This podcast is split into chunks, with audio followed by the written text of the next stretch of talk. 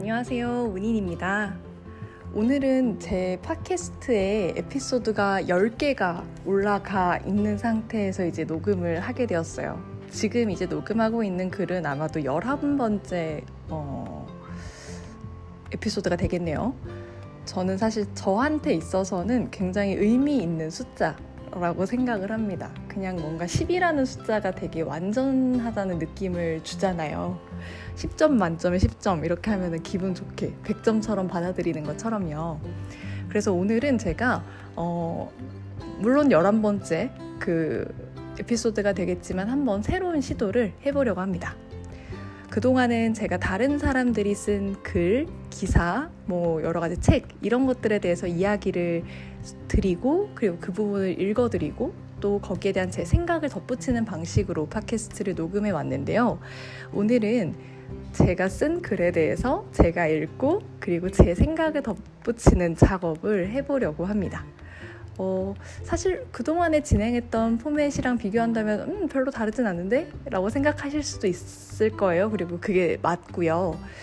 하지만 이제 그 쓴 글의 저자가 저라는 점에서 제가 사실 제가 쓴 글을 누군가에게 읽는 읽어준다라는 걸 지금 처음 해보는 거라 사실 저한테는 되게 조금 용기를 낸 새로운 시도라고도 할 수 있어요. 그래서 열 번째 에피소드가 다 업로드 되고 이제 열한 번째 에피소드를 녹음하고 있는 지금 이 시점에 한번 도전을 해볼까라는 생각으로 어, 녹음을 오늘은 제 글을 읽으면서 한번 해보려고 합니다.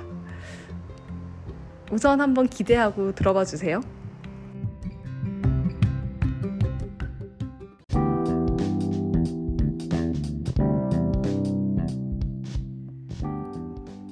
먼저 제가 쓴 글을 바로 소개해드리기에 앞서서 열 번째 에피소드가 올라가는 동안에 저의 팟캐스트에서는 어떤 변화가 있었는지 한번 중간 점검? 사실 중간이라고 하기도 그래요. 그냥 아직은 아무것도 없는 첫 시작이지만 그래도 이 첫 발걸음이 지금 어느 정도 어, 찍혀 있는지 한번 확인을 해보면 참 좋을 것 같아요. 여러분들도 이걸 들어보시면 또 오 하고 이렇게 좀 재밌게 들어보실 수 있지 않을까 생각을 합니다.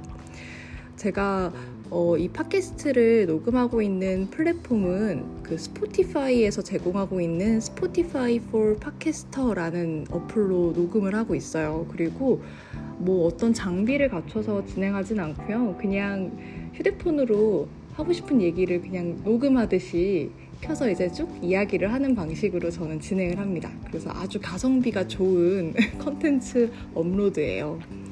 그래서 이게 참 또 괜찮은 게 스포티파이 for 팟캐스터에서 제가 올린 팟캐스트 에피소드가 전체 얼마나 재생이 되고 있는지 에피소드별로는 평균적으로 재생 횟수가 어느 정도 되는지 그리고 스포티파이 내에서 제 팟캐스트를 구독하고 있는 팔로워는 몇 명인지 그리고 뭐 기타 등등 제가 올린 에피소드들 중에서 10위 안에 드는 에피소드는 무엇이 있는지 이런 것들을 정리를 해줍니다. 지금은 10개를 올렸기 때문에 모든 게 다 인기 에피소드처럼 올라와 있어요. 어, 그런데 저는 좀 되게 신기했던 게 사실 어, 처음에도 녹음하면서 제가 이 팟캐스트를 하게 되는 이유 중에 하나는 누군가에게 제 이야기를 들려주는 것도 참 좋지만 훗날 제가 다시 들을 걸 생각해서 사실 저를 위해 녹음을 하고 있는 게 더 크다는 이야기를 드렸었어요. 그런데 정말 놀랍게도 저도 사실 하루에 한 번씩 올려놓은 걸 듣고 잘 때 이걸 틀어놓으면 그렇게 잠이 잘 와요. 제가 하는 말을 들으면 왜 그런지 모르겠는데 제 녹음이 저에겐 자장가더라고요. 그래서 아주 잘 자는 용으로 이제 듣는데 글쎄 벌써 전체 재생수가 45회 정도 됐더라고요. 그래서 오 이거를 나 말고도 이렇게 재생하는 사람이 있다니 거기서 일단 1번 감동을 했습니다. 아 이걸 누군가는 듣고 있구나. 말을 조금 더 어, 정리를 해서 예쁘게 그리고 어, 나, 이상한 소리 잘 안 하게 항상 신경 써서 말을 해야겠다라는 생각을 좀 했고요. 에피소드당 그래서 평균적인 재생 횟수가 4번 정도 돼요. 왜냐하면 제가 10개를 올렸으니까요. 그리고 타겟 타겟 규모라는 걸 그 스포티파이에서 정리를 해주는데 이 타겟이 뭐지 하고 봤더니 지난 일주일간 팟캐스트 에피소드를 다운로드 하거나 스트리밍한 개별 기기의 개수를 파악해주는 숫자라고 합니다. 그래서 저는 이게 지난 7일 동안 9개의 기계에서 재생이 된 걸로 counting 되고 있어요. 그래서 그것도 너무 신기하더라고요. 어쨌든 9개 각각 다른 기계일 테니까 물론 저는 제 거 들을 때 어, 휴대폰으로만 듣습니다. 근데 제가 만약 제 아이패드까지 켰다면 두 개가 counting이 되겠죠? 근데 하지만 저는 하나로만 일단 듣고 있으니까 나머지 이제 기계는 제가 아니라는 거를 또 알 수가 있죠. 그리고 무려 스포티파이에서 제 걸 팔로우하고 계신 사용자가 두 분이나 계세요. 그래서 제가 그걸 얼마나 감동을 했는지 그리고 얼마나 놀랬는지 알게 된다면 정말 어, 너무 감사하다는 인사를 직접 드리고 싶은데 제가 알 수는 없어요. 그래서 스포티파이에서 지금 제 팟캐스트를 구독해주고 계신 분이 있다면 진심으로 정말 감사합니다. 어쨌든 확실한 두 분을 생각하면서 제가 또 녹음을 하는 게 또 있어요. 그래서 또 나름 두 분 덕분에 제가 또 열심히 팟캐스트의 에피소드를 업로드하는 힘을 또 갖게 됩니다. 그래서 어찌됐든 제가 지금 이걸 첫 업로드를 했던 시점이 7월 언제였을까요? 제 첫 업로드가 7월 18일이네요. 그럼 지금 대략 한 12일, 지금 2주 정도 된 것 같은데 2주밖에 안 됐군요. 제가 엄청 업로드를 많이 해서 저는 엄청 날짜가 많이 간 줄 알았어요. 제가 사실 요즘 이 팟캐스트 하는 재미로 살거든요. 근데 어 이렇게 2주 정도밖에 안 됐는데 저에게는 구독자도 생기고 그리고 무려 에피소드당 4번씩 평균적으로 재생이 되는 것도 있고 그리고 또 지난 일주일 동안 9개의 기계에서 제 팟캐스트를 들어주셨다고 하니까 여러모로 감개무량합니다. 그래서 어, 앞으로 조금 더 성장할 수 있게 더 많은 컨텐츠들을 준비해 봐야겠다라는 생각도 같이 하고 있어요. 그리고 이제 제일 궁금하실까요? 저는 이것도 참 신기하긴 했는데 이제 인기 에피소드라고 해서 이제 각 제, 그 에피소드별로 재생된 횟수를 옆에 기록해 주는 게 있는데 가장 많이 재생된 거는 단연 첫 번째 에피소드더라고요. 제가 디자인 프레스에 호주 현대 미술의 동향을 살펴볼 수 있는 전시라는 그 블로그 글을 소개해 드렸는데 그게 여섯 번의 재생 횟수를 보여주고 있습니다. 그리고 그 다음은 제가 이한빛 기자님의 그 극강 아이의 개념 미술이라고 하는 기사를 소개해 드렸었어요. 근데 이게 공통점이 있다면 음, 가장 상위에 지금 랭크되어 있는 에피소드들의 재생 시간이 제가 알기로 평균 30분이 안 되는 걸로 알고 있어요. 그래서 어, 역시 안 그래도 제가 녹음하면서도 너무 길어지는 것 같은 것들에 대해서 사람들이 잘 들어줄까라는 생각을 했었는데 아니나 다를까. 너무 긴 에피소드들은 제가 한 시간이 넘어가는 건 없는데 거의 한 시간에 육박하는 에피소드들이 좀 있어요. 그래서 이제 책을 좀 소개해드린다거나 이제 그럴 경우에 좀 제가 말이 많아져서 걔는 에피소드들이 좀 긴데 기사처럼 이제 좀 단편의 글을 소개해드리는 것은 이제 많이들 듣고 좋아해 주시는지 모르겠는데 일단 많이들은 들어주시는 것 같아요. 그래서 음, 너무 짧지도 않. 는 시간인 것 같아요. 20분에서 30분이 하나를 간단하게 듣고 이해하기에 제일 편한 시간인 것 같기는 해요. 그래서 저도 요 에피소드들 인기 있는 것들을 기준으로 제가 또 앞으로 어떻게 팟캐스트를 운영해 나갈지 또 그런 방향들을 또 한번 세워볼 수 있을 것 같습니다. 이렇게 해서 제가 지금까지 업로드한 10개 에피소드들 그리고 지난 한 2주 정도 운영하면서 있었던 성과들에 대해서 간단하게 한번 보고 드려봤어요.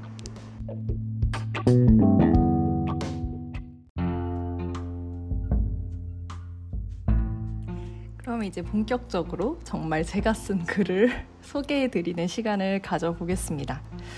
음, 저는 제가 그 가입 카페에서 활동하고 있는 네이버 카페가 있어요. 그래서 제가 공부를 하고 있는데 저처럼 이제 공부하고 있는 수험생들이 모여 있기도 하고 아니면 제가 일하고 싶은 미술관이나 박물관에 종사하고 계시는 학예사분들 그리고 큐레이터 분들이 이제 또 현업에 계시는 분들도 같이 함께 이제 그 카페에 가입되어 있어서 거기에 이제 주로 제가 전시를 보거나 좋은 책을 읽었거나 하면 이제 글을 이제 쭉 써서 올립니다. 그리고 이제 생각보다 많은 분들께서 제가 본 전시 리뷰도 좋아해 주시고 그리고 가끔 또 올리는 저의 단상들 이런저런 제 생각들 이런 걸 올리는데요.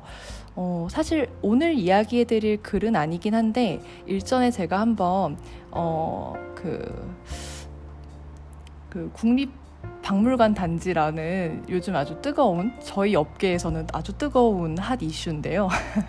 그 단지에 이제 제가 어, 1회 이제 그 직원 모집 공고가 뜬 거예요. 그래서 오예 하고 이제 신나서 이제 막 원서를 썼어요. 그래서 이게 재단 형태여가지고 이제 NCS 서류를 이제 자소서랑 뭐 직무수행 계획서 근데 이제 그걸 뭐 이렇게 백지에 이제 써서 몇 장 이내로 내시오 이건 아니고 어 그 정말 기업에서 많이 하는 그런 어, 구직 플랫폼을 이용해서 이제 질문이 있고 거기 이제 몇 자 이내로 이제 작성하는 방식으로 이제 제출을 했는데 제가 그걸 너무 쓰면서 기쁘게 썼어요. 너무 글이 잘 나오고 그리고 또 한편으로 아 내가 이런 가치를 되게 중요하게 생각하는구나.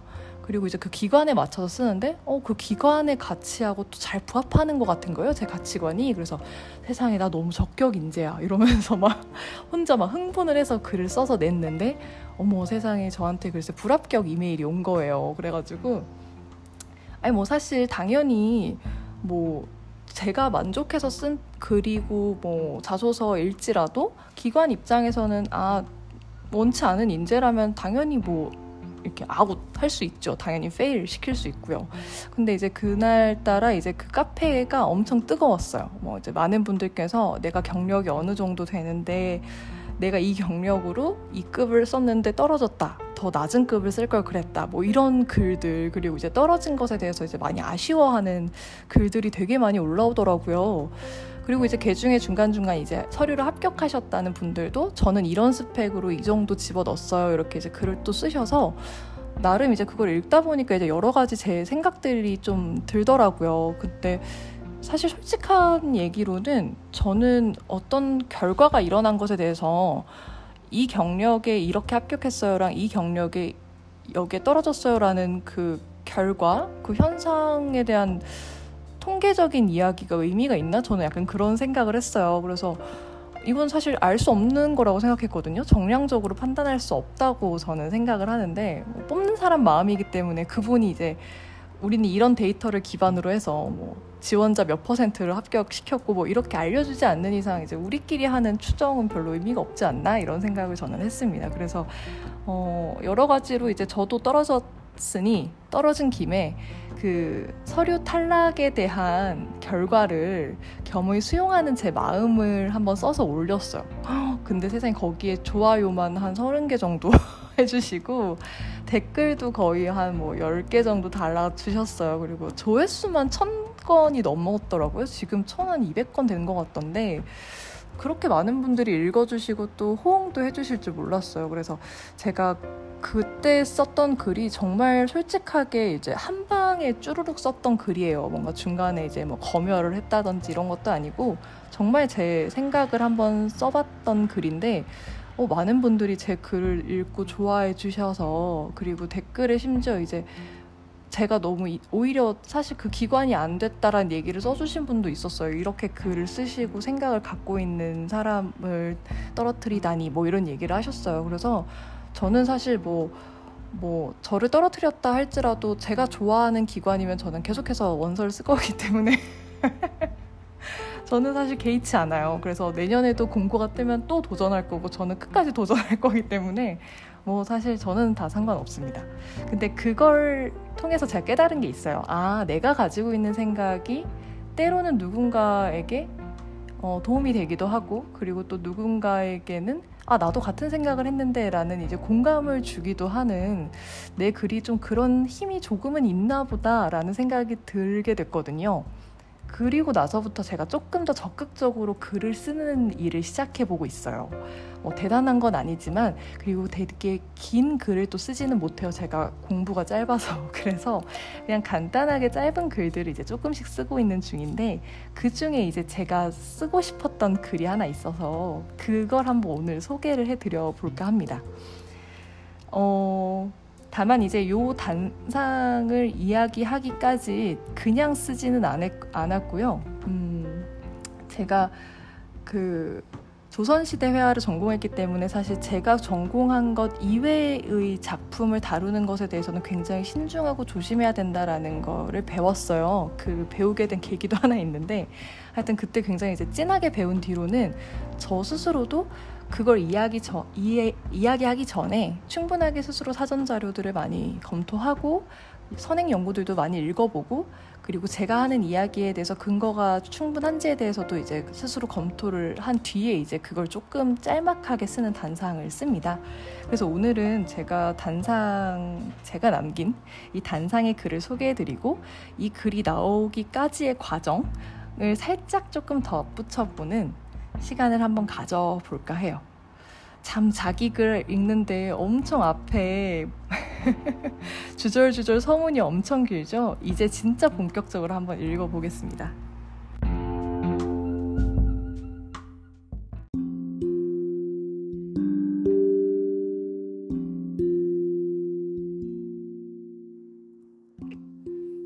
네, 제가 소개해드릴 오늘의 문인의 단상은 제목 여러분의 취향은 무엇이고 어떻게 형성되었나요? 피처링 박수근 장욱진입니다. 오늘은 제가 평소에 쓰고 싶었던 것을 써보려고 합니다. 버지니아 울프가 어떤 것이든 일단 쓰라는 용기를 주어서 글재주가 없지만 일단 뭐라도 써서 흔적을 남기고 있는 요즘입니다. 오늘의 주제는 취향의 형성과 의미에 대해서 말해볼까 합니다. 거창해 보이지만 그냥 제가 좋아하는 박수근 장욱진 작가에 대한 내용이에요. 저는 경상도 거리라 좋고 싫음이 분명한 편입니다. 그래서 전 어릴 때부터 제가 좋아하고 원하는 것에 대해 잘 안다고 생각해 왔어요. 그러다가 취향을 진지하게 고민하게 되었던 적이 있는데 그건 대학원에서 논문 주제를 정하면서였습니다. 논문 주제를 뭐로 해야 하나 고민을 하는데 선배가 너가 좋아하는 작품으로 해야 한다. 논문 쓰다 보면 때려치고 싶은 순간이 자주 오는데 작품이라도 예쁘고 좋아야 그 순간을 잘 지나간다. 라고 하더라고요. 당시에 동기들 사이에서 논문 주제를 크게 두 가지로 구분했었거든요. 하나는 다 별로지만 금방 졸업할 수 있을 것 같은 주제. 다른 하나는 이미 다 연구한 건데 내가 좋아서 관심이 가는 그래서 졸업의 가망은 다소 희박한 주제. 그래서 그간 제가 발표했던 발제문에서의 작품들을 한번 쭉 훑어봤어요. 허련의 방해찬 산수도, 이경윤의 산수 인물첩, 장욱진의 작가론 등등. 제가 작고 단순한 그림을 좋아한다는 걸 알게 되었습니다. 더불어 그림에 작가나 시대에 농축된 함의를 발견하는 걸 즐겨한다는 사실도 함께 알게 되었습니다. 당시 동기 언니는 개회도 병풍, 절파 개념의 정의, 이인성과 향토색의 개념 등으로 발제를 했어서 저랑 취향이 정반대였다는 것도 알았거든요. 그 후로 저는 제 취향을 좀 더 논리적으로 설명할 수 있도록 노력했던 것 같습니다. 제 취향의 작가와 작품을 더 찾아보기도 하고 전시도 보러 다니고 관련 연구들도 읽어보고 그러면서 제 취향을 좀 더 공고하게 다지고 나름 내연도 확장하려고 노력했어요. 그러다가 우연히 박수근 전시를 보러 갔는데 제가 좋아하는 취향에 들어오는 작가와 작품이더라고요. 그러다가 장욱진이 생각이 나서 두 화가의 생물년을 함께 검토해 봤는데 박수근은 1914년에 태어나서 1965년에 타계를 했고 장욱진은 1917년에 태어나서 1990년에 타계를 했습니다. 이 두 사람은 3살 터울이더라고요. 일제강점부터 한국 전쟁, 군부 독재까지 격동의 한국 현대사를 함께 보냈는데 신기하게 두 작가 모두 화가로서의 정체성 확립에 굉장히 몰두했다는 겁니다. 두 화가 모두 작품을 보면 어쩌면 거기서 거기라는 느낌을 받는데요. 사실 그 양식이 완성되기까지 굉장히 치열한 정신적 고뇌와 각박한 현실이 있었습니다. 그리고 두 화가는 그 속에서 스스로의 생존 방식을 화가라는 정체성에서 찾았고 단순히 직업으로서의 화가가 아니라 화가라는 소명과 사명으로서 이것을 받아들였습니다. 이 두 분의 작업이 특별히 주목되는 건 당대 화단의 경향과는 다른 방식을 사용, 사용했기 때문인데요. 1960년에서 70년대는 한국의 화단에 추상의 사조가 유입되면서 비구상회화와 대규모 캔버스의 작업들이 다수를 이루었습니다. 그런데 박수근과 장욱진은 작은 화면에 명확한 형상이 드러나는 구상의 회화의 방향을 꾸준히 고수를 했습니다. 사실 이 두 분에게서는 인생을 사는 태도에 대해서도 많이 배운 것 같습니다. 어느 시대든 어떤 상황이든 누구에게나 위기가 되는 순간들이 늘 있잖아요. 그리고 그 위기는 객관적으로 평가할 수 없기 때문에 누가 더 힘들다는 비교도 하기가 어렵죠. 그런 우리에게 두 분은 어떤 태도로 잘 이겨내야 하는지를 보여준다고 생각합니다. 두 작가의 작품에 공통적으로 등장하는 인간과 가족, 주변의 소소한 일상, 자연, 시골 등은 사소해서 평소엔 우리가 잘 못 느끼지만 절대적으로 없어서는 안 될 우리의 삶의 기반입니다. 힘들수록 작가를 둘러싼 주변 환경과 자신에 대해 주목하는 것은 매우 의미가 있습니다. 나에게 위기가 오기 전과 후에도 우리에겐 우리를 지탱해주는 일상, 그리고 나 자신이 항상 존재했기 때문이죠. 그런 점에서 오늘 저의 취향과 일상의 소중함에 대해서 주절주절 글을 써보았습니다. 여러분들도 특별한 취향과 소중한 일상들이 다 있으실 거라고 생각을 해요. 저의 긴 글을 소중한 시간을 내어 읽어주셔서 감사합니다.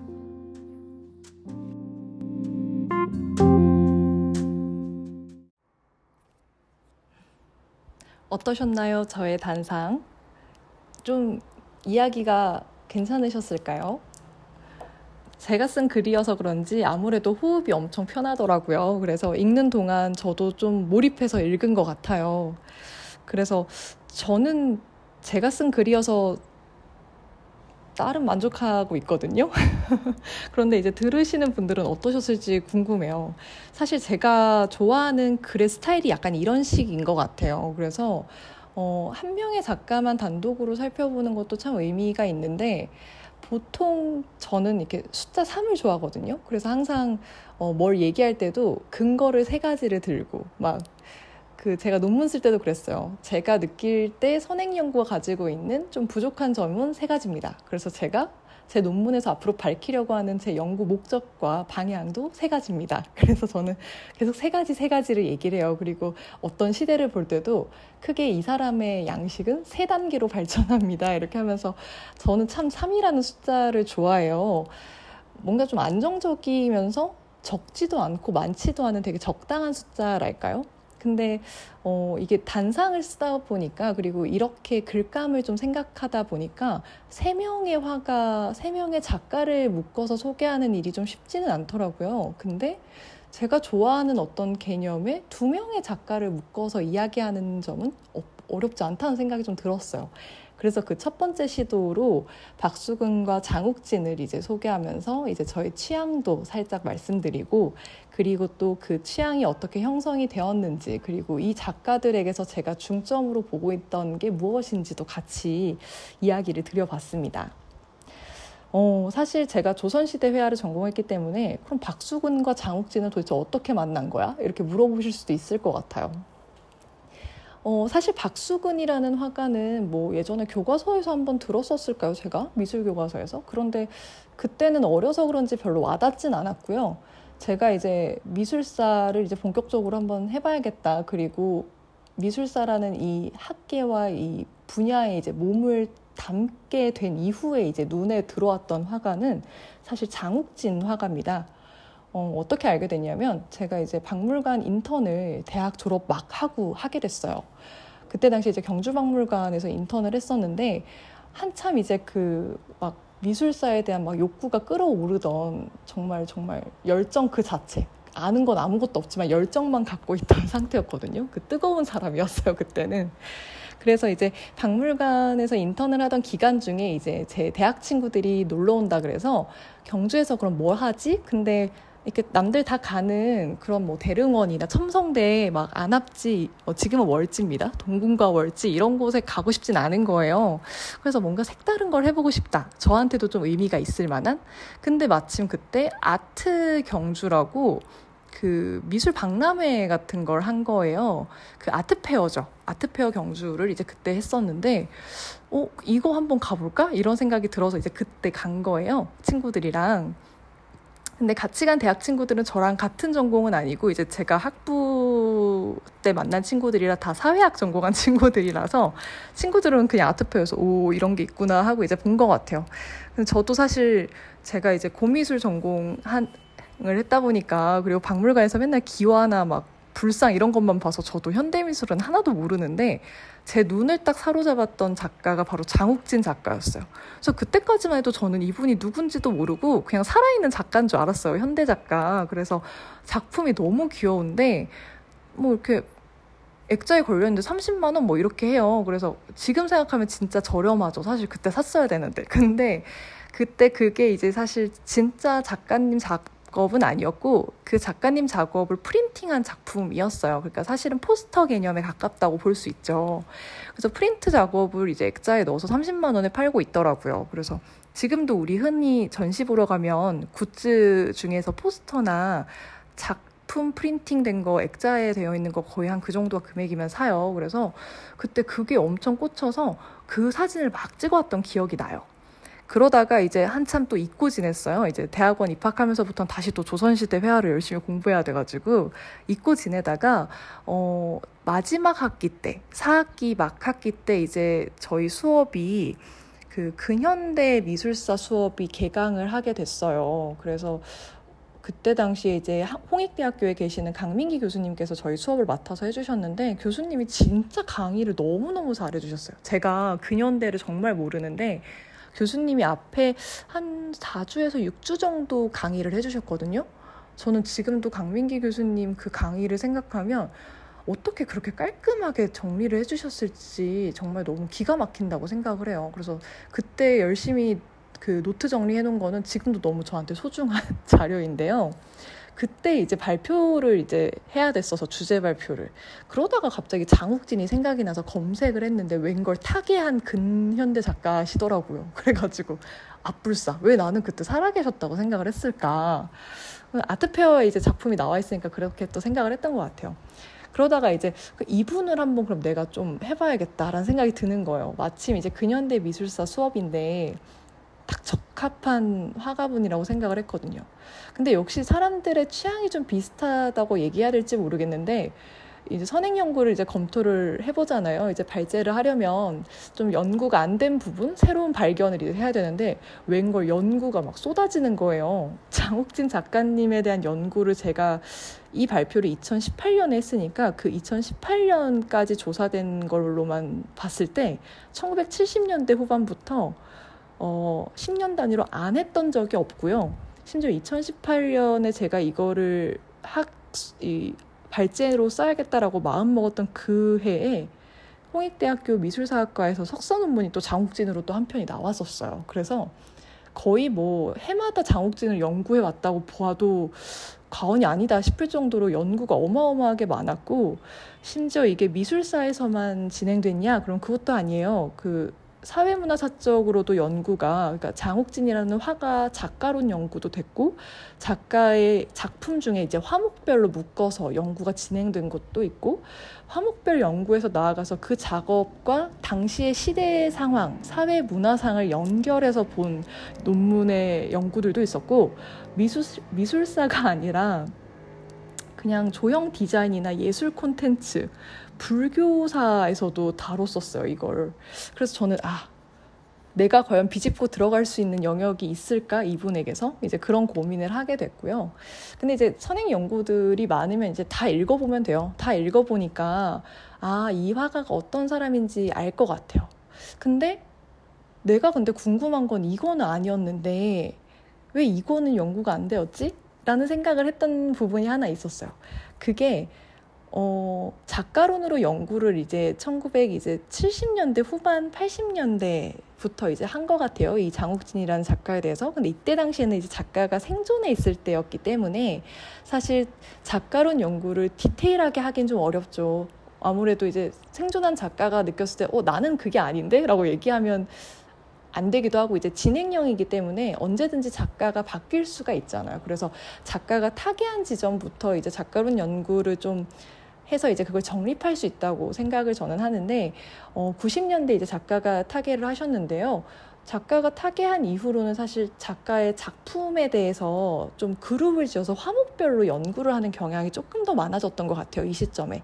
그래서 저는 의외로 작가에 대한 집, 작가를 조명한 그리고 작가만 놓고 본 연구는 사실 약간 비평이나 작가의 지인이신 분이 이제 쓰신 어떤 책이 있어요. 그래서 그거 그리고 이제 작가님이 이제 장욱진 작가 스스로 또 글을 많이 썼어요. 신문에 글도 많이 쓰고 그리고 산문집을 낸 게 있어요. 강가의 아뜰리에라는 그러다 보니까 오히려 작가 자체를 정리하는 자전적 연구가 좀 덜 된 것 같다고 제 스스로 좀 느꼈거든요. 그래서 제가 이때 당시에는 그 사람 자체에 조금 주목을 하는 걸 좋아하고 약간 저 스스로도 나는 어떤 삶을 살고 뭘 해야 될까? 나는 뭘 좋아할까? 저는 좀 그런 데 관심이 되게 많을 때였어요. 그래서 이 작가는 과연 뭘 좋아했고 왜 계속 이런 것만 그렸을까? 막 이런 생각을 좀 하다가 그때 이제 제가 발제를 했던 제목이 덕소 명륜동 시기에 형성된 작가 장욱진의 화가관과 화풍이라는 내용으로 이제 제가 발제를 하게 된 거예요. 그래서 이제 그때 당시에 이제 제가 세 가지 이제 이제 문제 의식에 기반해서 세 가지 연구 목표를 가졌어요. 그래서 작가가 자기의 개성적인 화풍을 정립했던 시기는 언제고 어떤 과정으로 정립을 했고 그리고 그가 정립한 그 화풍이 무엇을 이야기하고 있는지를 제가 밝혀보겠다라고 이야기를 하면서 그 작가가 덕소라고 하는 그 지역 명륜동이라고 하는 그 지역에 가기 이전에 어떤 활동을 했는지에 대한 이제 일대기를 살피고 그리고 작가의 가장 작업이 정형화되기 시작했던 그 덕수와 명륜동 시기에 이제 유화 작품들을 크게 주제적인 면과 표현적인 부분으로 나누어서 제가 그때 발표를 했었어요. 그래서 주제적으로는 일상 속에서 만나는 자연, 그리고 고독한 자유인, 표현적인 관점에서는 동화 같은 서사성, 그리고 작고 단순한 묘사, 요렇게 이제 제가 구분을 해서 발표를 했는데, 그때 교수님이 어, 잘했다고 칭찬해 주셨어요.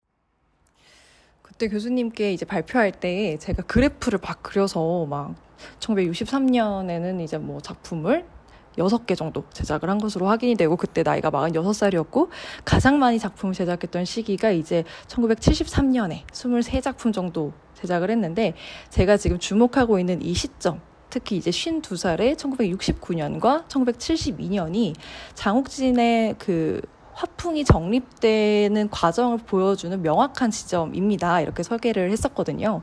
그래서 이제 그때가 이제 작품 수량은 사실 5점, 7점으로 많아 보이지는 않지만 이후에 23점부터 이제 기하급수까지는 아닌데 23점 이후부터는 항상 10대점 이상씩의 작업을 보여주고 있어요. 그래서 이 시기에 대한 작업 할 작업을 우리가 조금 더 면밀하게 볼 필요가 있다. 뭐 이런 이야기를 제가 이제 했습니다. 교수님이 되게 재밌게 들으셨다고 하시면서 이걸 또 데이터와 통계를 기반으로 해서 소개를 하니까 굉장히 설득력도 있다는 표현도 해주셨어요. 그래서 저도 이걸 하는 동안 약간 제가 거의 장욱진 할아버지 손녀가 된 기분으로 아, 내가 장씨도 아닌데 이렇게까지 열심히 하다니 뭐 이러면서 이제 썼는데 제가 그때 하고 나서도 정말 뿌듯했던 발표였거든요. 근데 그때도 교수님이 되게 좋은 평가를 해주시면서 저한테 혹시 학위 논문 주제를 고민하고 있으면 이 작가를 한번 써보는 게 어떻겠냐. 그러니까 제가 연구하고 있는 이런 자전적 연구 방식이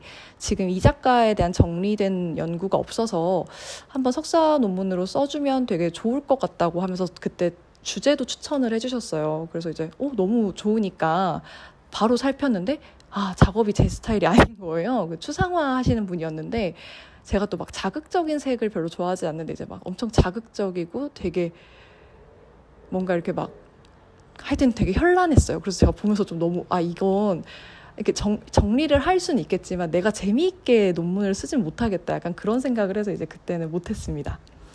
그러다가 이제 사실 지금 제가 오늘 이 팟캐스트를 녹음하면서 2018년에 쓴 제 글을 이제 다시 보고 제 발제문 발표 자료도 다시 보고 있어요. 거의 5년 전 발표 자료인데 정말 열심히 했구나라는 생각을 또 하고 있습니다. 기특하구나. 대학원 생활을 성실하게 잘 보내고 4학기에 맞게끔 발표를 잘했구나 이런 생각을 또 하면서 보고 있어요. 근데 제가 그 당시에 이제 장옥진 작가론으로 이제 이 발표를 진행하면서 당시에 이제 작가님이 쓰신 기사, 신문 기사, 뭐 기사라고는 할 수 없고 신문에 이제 평론도 실으셨고 그리고 스스로 이제 남기신 자서전 산문집이라고 하는 그 강가의 아뜰리에도 되게 많이 참고를 이제 했었는데 강가의 아뜰리에 그리고 이제 그 기사에 인터뷰하신 것들을 보면 작가님이 진짜 좀 성격이 시원시원하세요. 그래서 그림은 되게 작고 아기자기하게 이제 그리시는데 그 말씀하실 때는 굉장히 성향이 분명하신 분이라는 거를 제가 엄청 느꼈어요. 어쩌면 이게 화가관이 정립된 이후에 또 글을 쓰시고 이제 또 인터뷰를 하셨어서 훨씬 더 선명하게 이야기를 하셨던 걸지도 모르겠어요. 근데 그 중에 엄청 재밌는 글이 하나 있어서 제가 좀 이야기를 드리면 이거 장욱진 작가님이 하신 말씀입니다. 제가 한 말이 아니에요. 반성하려고 하는 게 아니고 반성 무슨 시간 아까운데 반성을 해? 그런 거 아니에요. 반성해서 고쳐지면 반성하지. 근데 고쳐지지도 않는 걸 뭐하러 반성을 해? 필요 없어. 멋대로 사는 것도 힘든 거예요. 멋대로 하다가 이제 답답하면은 보고 싶으면 전람회 하지. 반성하려고 전람회 하는 건 아니고. 이렇게 말씀을 하셨거든요. 아, 근데 제가 이 말이 너무 웃긴 거예요. 아니, 웃기다기보다 약간, 아, 이거 약간 저도 의욕이 막 넘칠 때, 저 자신에 대한 자신감이 넘칠 때, 이런 마인드로 살거든요. 아, 내가 난데 뭐 어떡하라는 거야. 뭐 이런 마음으로. 이게 작가님이 이제 어느 정도 이제 좀 이제 그 뭐랄까 이렇게 경지에 다다르셔서 이제 저희가 이제 정말 아 작가님 정말 너무 대단하세요 이렇게 이야기하시는 그 경지에 이르셨을 때 아마 이런 인터뷰를 하신 거 아닐까 반성을 왜 하냐는 이야기를 하셨어요 맞아요 반성을 왜 하겠어요 작가님 작업이 이렇게 멋진데요 그리고 이제 당시에 또 동아일보에 수필도 되게 많이 실으셨어요. 그리고 이 수필에서 작가님이 정말 고민을 많이 하고 계셨다라는 거, 자신에 대한 그 작업 방향, 그리고 내가 화가라는 정체성을 어떻게 생각하면서 살아야 될까 이런 고민을 아까 같은 인터뷰보다는 훨씬 더 정제된 말과 그리고 좀 생각, 공부하시는 것들이 이제 쭉 보여요. 그래서, 음, 아, 저도 이렇게 살아야 되겠다. 사실 작가님의 작업을 참 좋아하는데 저는 아 작가님이라는 이 인간 그리고 작가님이 살아온 삶의 방식 이런 것들도 제가 참 좋아하게 된 그래서 결국은 장욱진 작가님과 작업을 모두 사랑하게 된 사람이 되었습니다. 사실 이제 제가 이 발제를 나중에 좀 정리를 잘 해서 어, 좀 투고를 해보고 싶다 이렇게 생각을 했는데 아무래도 워낙 장욱진 작가님은 좀 유명하신 분이어가지고 어, 저 혼자 검토해서 그냥 내기에는 조금 위험 부담이 좀 커서 여러 선생님들께 안 그래도 한번 검토를 좀 드려볼까 해요. 사실 제가 발제를 했는데 저는 사실 이게 조금 저만 알고 있기에 좀 아쉽더라고요. 그래서 나중에는 꼭 세상에 한번 공개를 할 수 있는 날을 좀 기다려 봅니다.